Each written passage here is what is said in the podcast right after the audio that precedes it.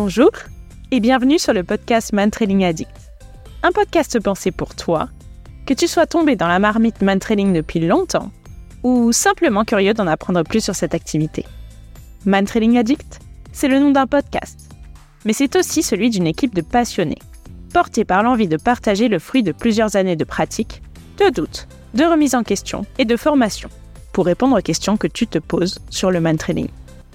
Moi, c'est Elsa. Et chaque mois, j'aurai le plaisir d'échanger autour d'une thématique technique avec un ou une coach. Nous aurons aussi parfois la chance d'entendre le témoignage d'un binôme chien-humain qui a vu son regard, sa relation et parfois même son quotidien changer. Pour ce deuxième épisode, j'aurai le plaisir d'accueillir Alexis qui nous donnera ses conseils pour choisir le matériel adapté à la pratique du man trailing. Nous échangerons aussi au sujet du choix de la récompense, un élément essentiel à la motivation du chien. Bonne écoute.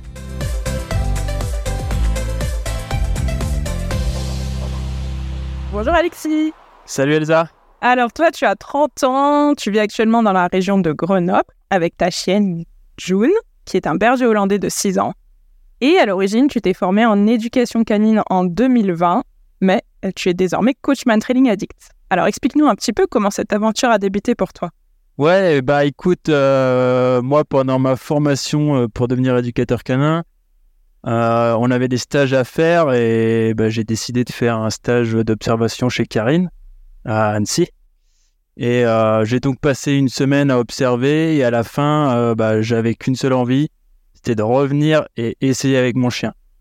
Donc c'est ce que j'ai fait quelques mois plus tard et j'ai immédiatement accroché quoi. C'était tellement bien. Et bah comme quoi le nom Man Trailing Addict, il prend tout son sens. Trop fort. Accro à la première dose alors.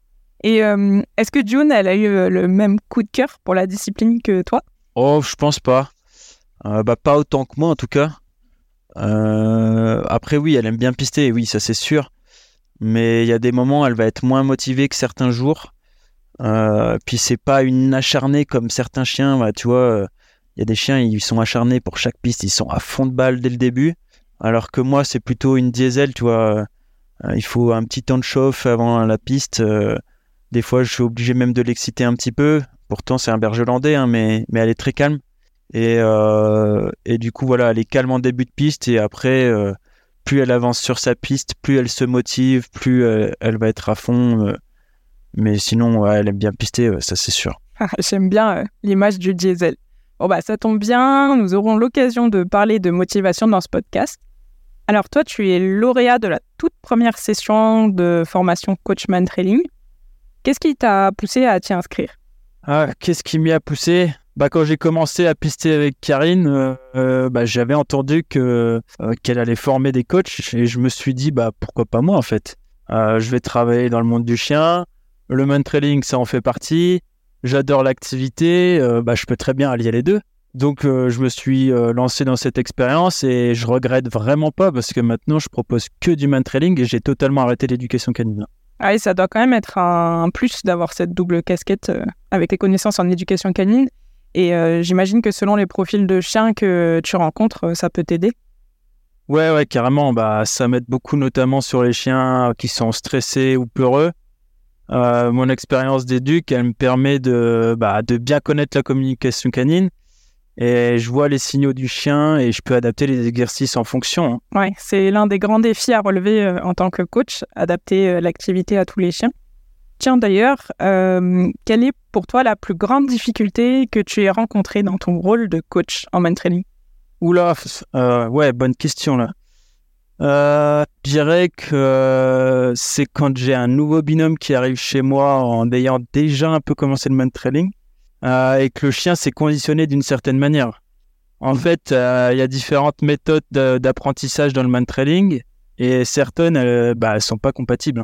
Nous, bah, nos méthodes, elles sont axées sur le fait que le chien soit capable de travailler en autonomie euh, et que le conducteur soit capable de lire son chien.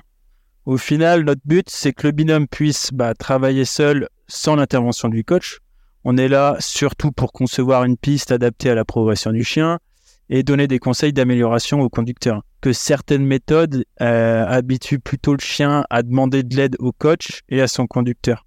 Donc les chiens qui apprennent avec ces méthodes, ils n'arrivent pas à pister chez nous et tout, il faut tout reprendre à zéro. Donc, c'est plutôt difficile émotionnellement pour le client et donc, bah, pour moi aussi. Hein. Ah oui, j'imagine pas évident à gérer ce genre de situation.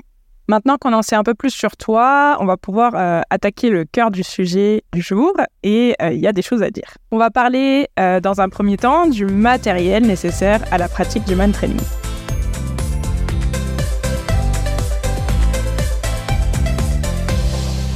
Pour commencer, évidemment, il faut un peu de matériel pour son chien. Quels sont les indispensables à prévoir? Eh ben, pour le chien, bah, le plus important, c'est un bon harnais adapté à sa morphologie, à l'activité, et bien sûr une bonne longe. Ok. Alors, on peut peut-être commencer par le harnais. Est-ce que tu pourrais nous dire quelles sont les caractéristiques d'un harnais qui serait adapté à la pratique du man training?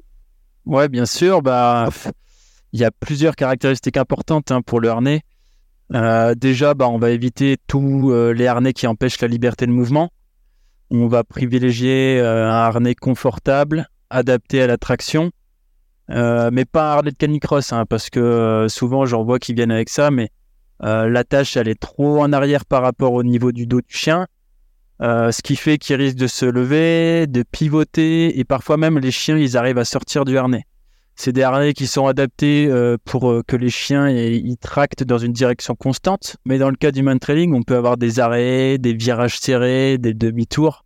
Euh, donc l'idéal, euh, c'est un harnais plutôt avec un col en V qui va pas appuyer sur la trachée, qui va permettre une liberté de mouvement au niveau des épaules et des coudes, et une attache plutôt au milieu du dos euh, avec un bon maintien. Un harnais non adapté, ça peut clairement avoir des répercussions sur le travail du chien. Hein. Ouais, donc vraiment important de ne pas se tromper sur ce choix-là. toi, tu utilises quoi comme harnais du coup? Eh ben moi, j'utilise et je conseille le harnais Zampa euh, qui répond vraiment à tous ces critères. Il a en plus une troisième sangle sous le ventre, euh, ce qui empêche euh, le harnais de tourner sur, sur le dos du chien. Ça empêche aussi le chien de retirer le harnais. Il est très léger et il est rembourré sur les points de pression. L'avantage, c'est qu'en plus, il est possible de les faire sur mesure. Après, l'inconvénient, c'est qu'il reste très difficile à trouver. Mais bah, Karine, elle est revendeur en France d'ailleurs. Euh, vous pouvez euh, la contacter. Elle se fera un plaisir de vous répondre, je pense. Ah oui, je confirme. L'essayer, c'est l'adopter, ce harnais. C'est également celui que j'utilise pour mon chien. Et franchement, on n'a pas trouvé mieux jusqu'ici. Euh, est-ce qu'on peut parler un petit peu de la longe maintenant? Ouais, ouais, ouais. le choix de la longe, eh ben, il est aussi important que celui du harnais parce que ce sera votre principal outil de communication avec le chien. Elle doit être agréable à tenir pour l'humain. c'est indispensable hein, pour une bonne communication. Il existe plusieurs matières euh, comme le nylon, l'antidérapant, le cuir ou encore le biotane. Et c'est euh, sous plusieurs formes euh, comme des rondes ou des plates. Je suis pas particulièrement fan des longes rondes parce qu'il y a moins de matière en contact avec la main et ça oblige à serrer plus la main pour retenir le chien. Concernant les longes antidérapantes, elles ont tendance à gripper trop quand elles frottent sur un arbre par exemple et elles absorbent l'eau et les épines comme celle en nylon d'ailleurs. Donc elle peut vite être lourde et sale.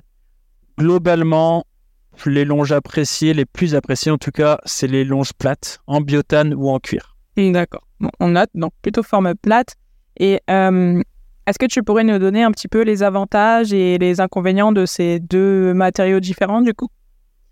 Ouais, euh, bah ça dépend après des préférences, mais le cuir, euh, il a l'avantage d'être légèrement élastique qui va amortir un peu les éventuels à-coups euh, qu'on pourrait mettre au chien. Après, euh, ça reste un matériau quand même plutôt cher, qui demande quand même un certain entretien.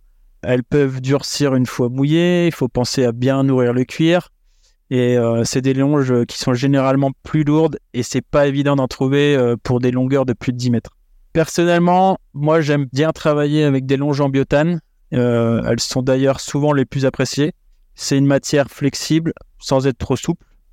Euh, un autre avantage, c'est qu'elle ne s'imbibe pas d'eau et niveau entretien, il n'y a rien de plus simple. Hein. Quand elle est sale, un coup de chiffon et c'est fini. Euh, il y a une multitude de longueurs, de largeurs, d'épaisseur. Euh, ça permet d'avoir une longe adaptée à chaque binôme. Hein. Par exemple, si tu as un dog allemand, bah, tu vas prendre un truc un peu plus costaud, plus large. alors que si tu viens avec un chihuahua, bah, tu vas essayer de prendre plus fin, plus léger. quoi. Et il y a aussi un large de choix de couleurs. Ça, c'est bien.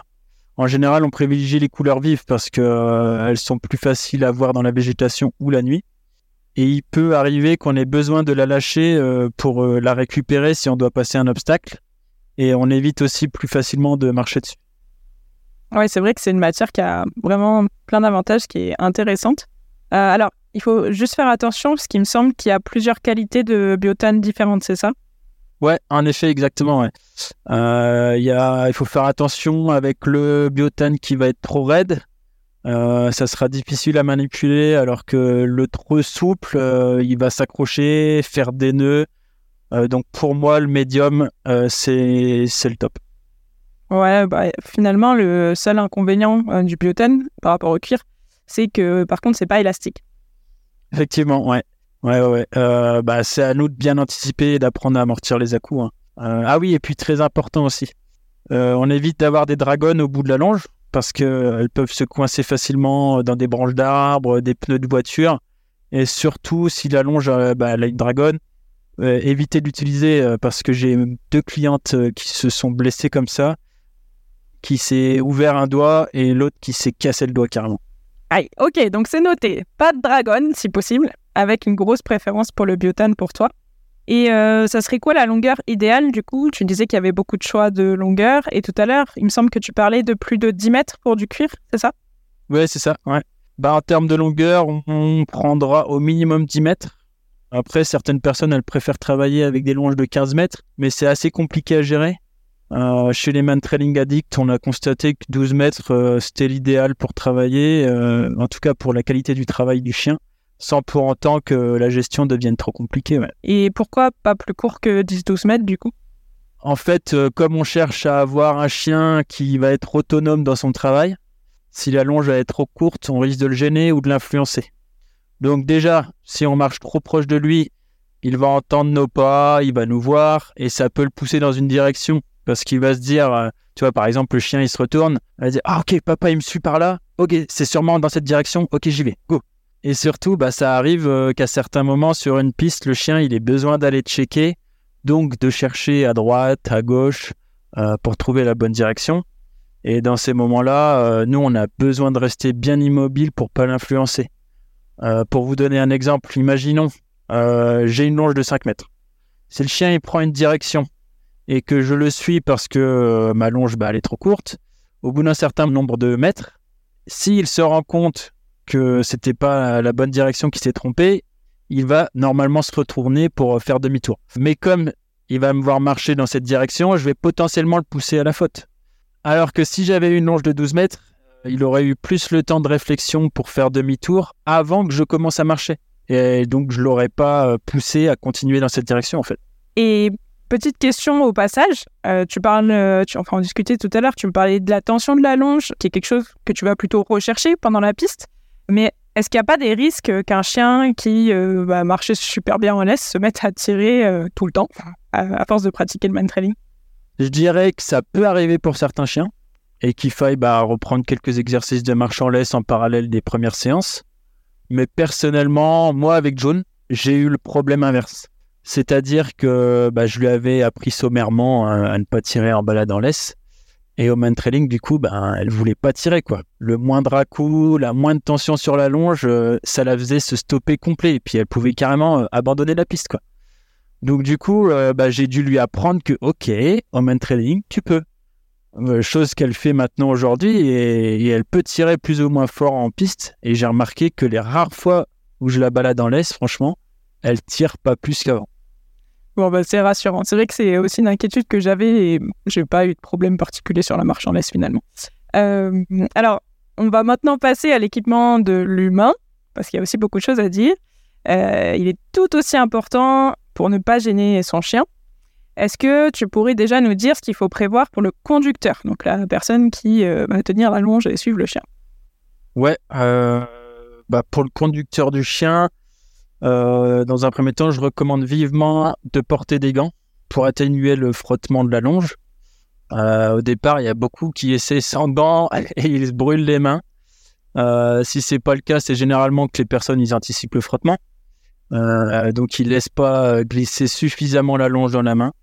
ça aura pour conséquence soit des à-coups, soit un manque de contact et donc un manque de communication avec son chien et il risque de pas être assez ralenti. Euh, les modèles les plus pratiques, c'est les gants de voile de chez Decathlon avec le pouce et l'index qui sont dégagés euh, parce qu'ils facilitent la manipulation du mousqueton de la longe. On peut aussi utiliser l'application du téléphone, enfin pour l'application du man trailing sur le téléphone. Donc euh, ça me permet de, prendre le téléphone et pouvoir le gérer sans avoir à enlever et remettre les gants tout le temps. Par contre, par temps de pluie, il rip un peu trop et vaut mieux des gants plus simples.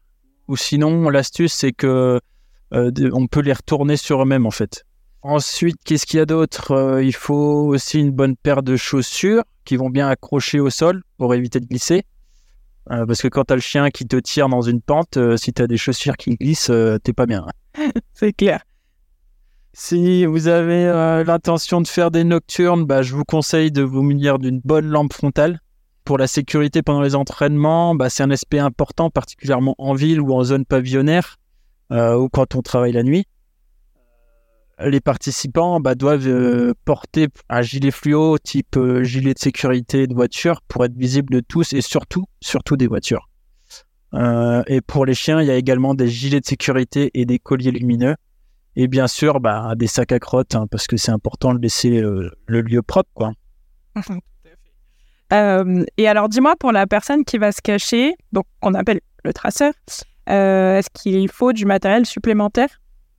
Oui, oui. Euh, bah, chaque participant doit obligatoirement avoir des objets odorants. par exemple, un bout de tissu portant son odeur qui sera utilisé lorsqu'il jouera le, la personne disparue, donc le traceur.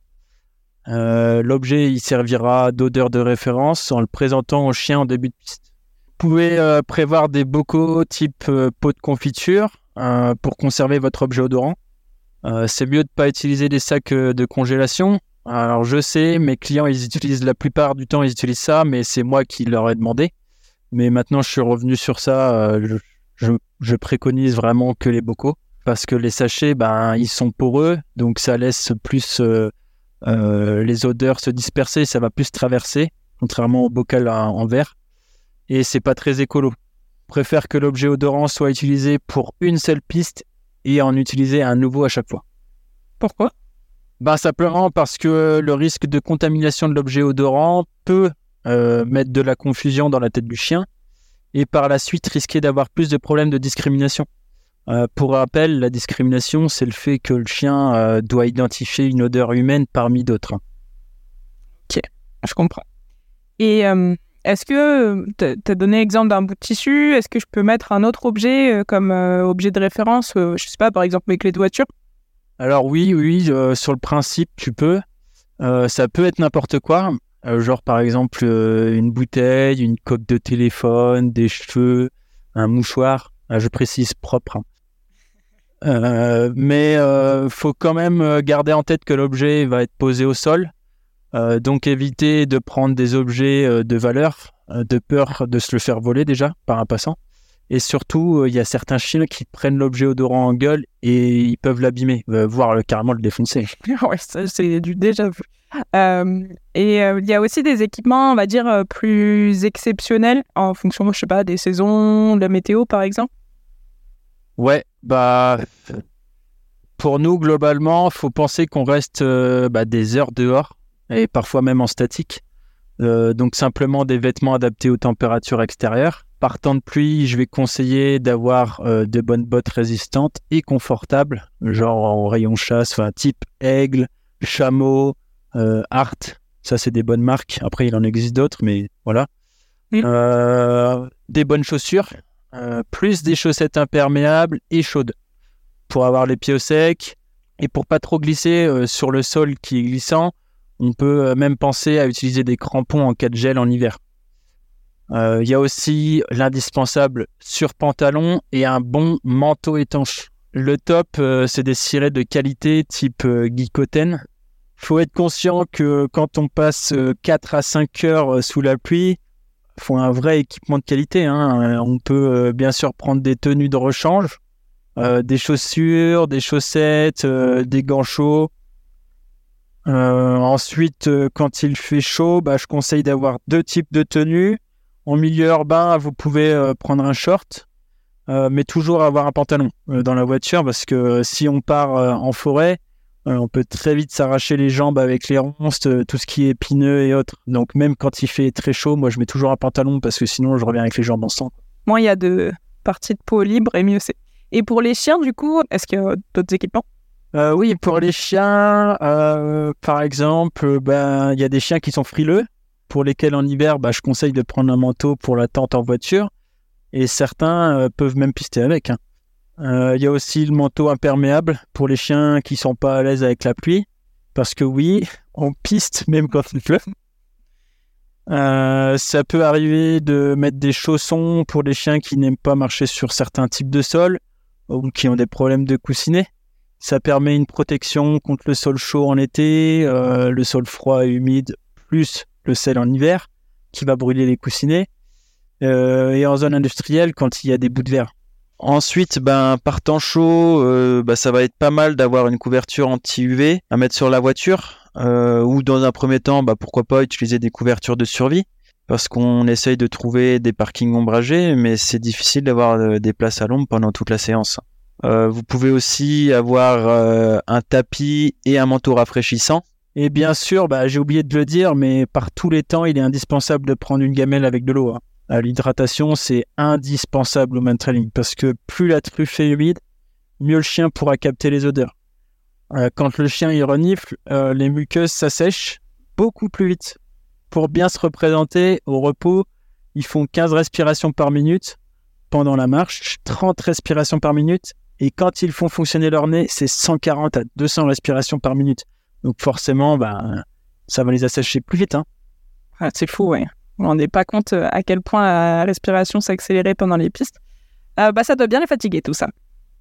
Ouais, carrément. Ouais. Euh, d'ailleurs, bah, c'est important que les chiens se reposent bien dans la voiture. C'est pour ça que je demande à beaucoup de clients bah, de prendre de, quoi calfeutrer les fenêtres de la voiture, genre un grand drap par exemple. Euh, que le chien il puisse être au calme et se reposer sans être tout le temps stimulé à regarder ce qu'il y a dehors, à aboyer sur les autres chiens et surtout qu'il triche pas euh, en regardant où son traceur euh, se cacher quoi. C'est vrai qu'il y a des chiens qui se posent assez naturellement et d'autres qui vont avoir besoin d'aide et de plus de temps pour apprendre à se reposer entre les pistes. Merci beaucoup pour toutes ces précisions. Et il nous reste un dernier élément dans le matériel qui est super important à avoir sur soi quand on va pister et dont on n'a pas encore parlé, c'est la récompense du chien.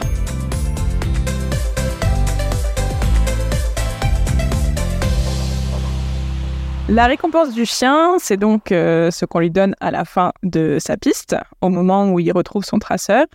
Alors Alexis, est-ce que tu pourrais nous dire pourquoi la récompense est si importante au man training bah, La récompense, c'est la principale source de motivation pour le chien. Donc, plus le chien sera motivé, et plus il sera en mesure de surmonter certaines difficultés et donc euh, tout simplement de progresser plus vite. Hein. Puisqu'elle a un rôle essentiel dans la progression du chien, c'est vraiment important de bien la choisir. Euh, alors, est-ce que tu pourrais nous dire ce qui fait une bonne récompense, justement? Comment on la choisit? Mmh. bah, Ça peut être euh, alimentaire déjà, un jouet ou des caresses. Euh, mais le plus important, c'est de s'assurer qu'on utilise la récompense qu'il préfère. Et souvent, c'est lui qui va nous le dire. Par exemple, euh, les gens qui ont des chiens de berger pensent que leur chien préfère le jouet à la friandise. Et il y a donc un test simple à faire hein, pour vérifier, ce que j'ai d'ailleurs fait avec ma chienne. C'est que le traceur, en fin de piste, il va proposer euh, les deux. La nourriture dans une main et dans l'autre, son jouet. Et la plupart du temps, ils choisissent la nourriture.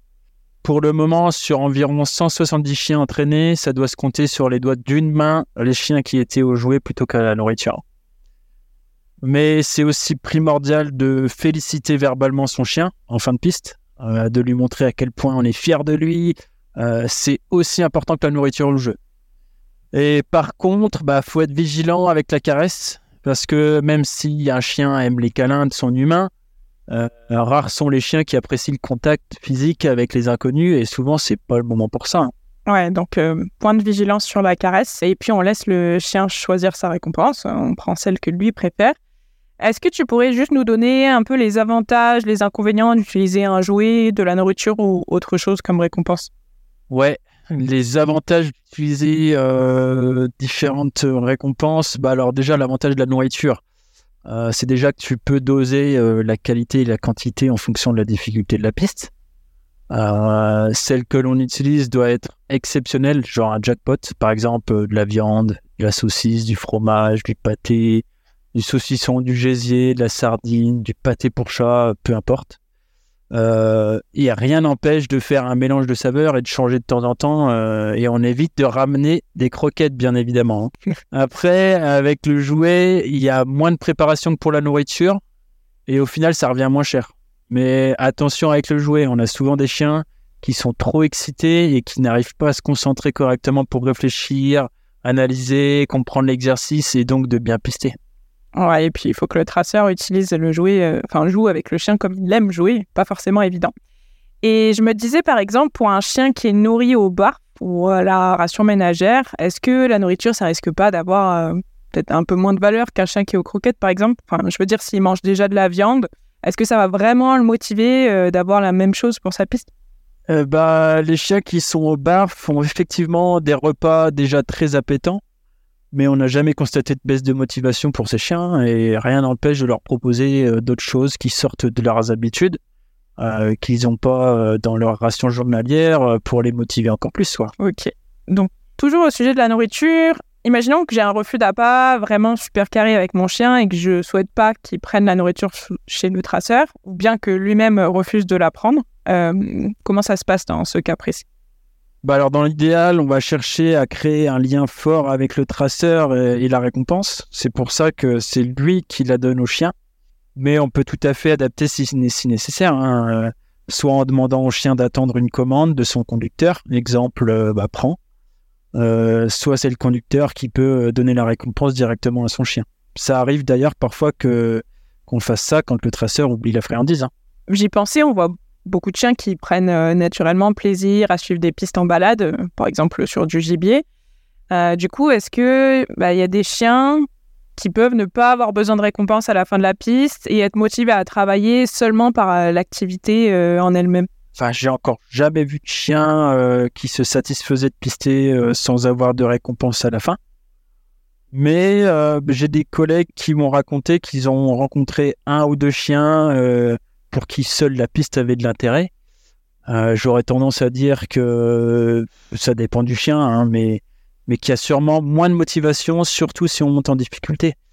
Et donc, on ira forcément moins loin. Ça a été d'ailleurs prouvé euh, scientifiquement euh, qu'une récompense a plus de valeur pour le chien quand elle lui a été donnée après lui avoir demandé une tâche précise que si on lui donnait gratuitement. Et moi, vous savez, j'adore mon métier. Euh, J'aime passer du temps avec mes clients et leurs chiens en piste. Mais si on commence à plus me payer, je suis pas sûr de me lever le matin. hein. pas tout à fait normal. Alors bon, un immense merci pour toutes ces informations. Euh, c'est un épisode qui est dense, euh, qu'il va sûrement falloir se repasser quelques fois pour tout retenir, prendre des notes. Juste avant qu'on se quitte, est-ce que tu pourrais nous dire euh, comment on peut te contacter si on souhaite pister avec toi? Bah déjà sur mes réseaux, euh, j'ai Instagram, Facebook, donc euh, en tapant Olepatman Trailing ou sur mon site internet olepat38.fr. Bah, comme d'habitude, je vous mets les liens de tous les réseaux, sites internet, etc. dans la description en dessous. Et donc, toi, tu exerces principalement dans la région de Grenoble, mais il me semble que tu fais aussi des déplacements réguliers, donc on peut te retrouver où? Ailleurs en France? Euh, tous les mois, euh, je fais un week-end de trois jours sur Annecy. Euh, et tous les deux mois, je fais un week-end de, de trois jours également euh, en région euh, de l'Est lyonnais. Et oui, j'ai vu que tu donnais aussi un stage bientôt en région parisienne. Donc, on peut te contacter si on veut organiser un stage dans une autre région en France. Tu te déplaces? Ouais, ouais, je me déplace. si vous êtes intéressé pour me faire intervenir, vous pouvez me contacter. Je note, ça m'intéresse. Bon, eh ben, merci encore. et puis, à bientôt. Ben, merci à toi et au plaisir de te revoir en piste.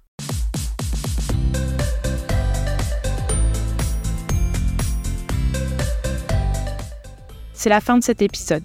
Merci d'avoir pris le temps de nous écouter jusqu'au bout. S'il t'a plu, n'hésite pas à le partager autour de toi pour en faire profiter tes amis et nous aider à faire connaître notre travail et cette discipline passionnante. Tu Tu peux aussi nous donner un coup de pouce en nous laissant une note 5 étoiles sur la plateforme de ton choix. N'hésite pas à nous envoyer tes questions sur le site Mantrailing Addict. Je te laisse le lien en description de cette émission ou directement en commentaire sur ta plateforme d'écoute. Nous essaierons d'y répondre dans un prochain épisode. On se retrouve le 27 mars en compagnie d'Angélique afin de savoir à quel type de chien s'adresse cette activité. N'hésite pas à t'abonner pour être sûr de ne pas le rater. À bientôt!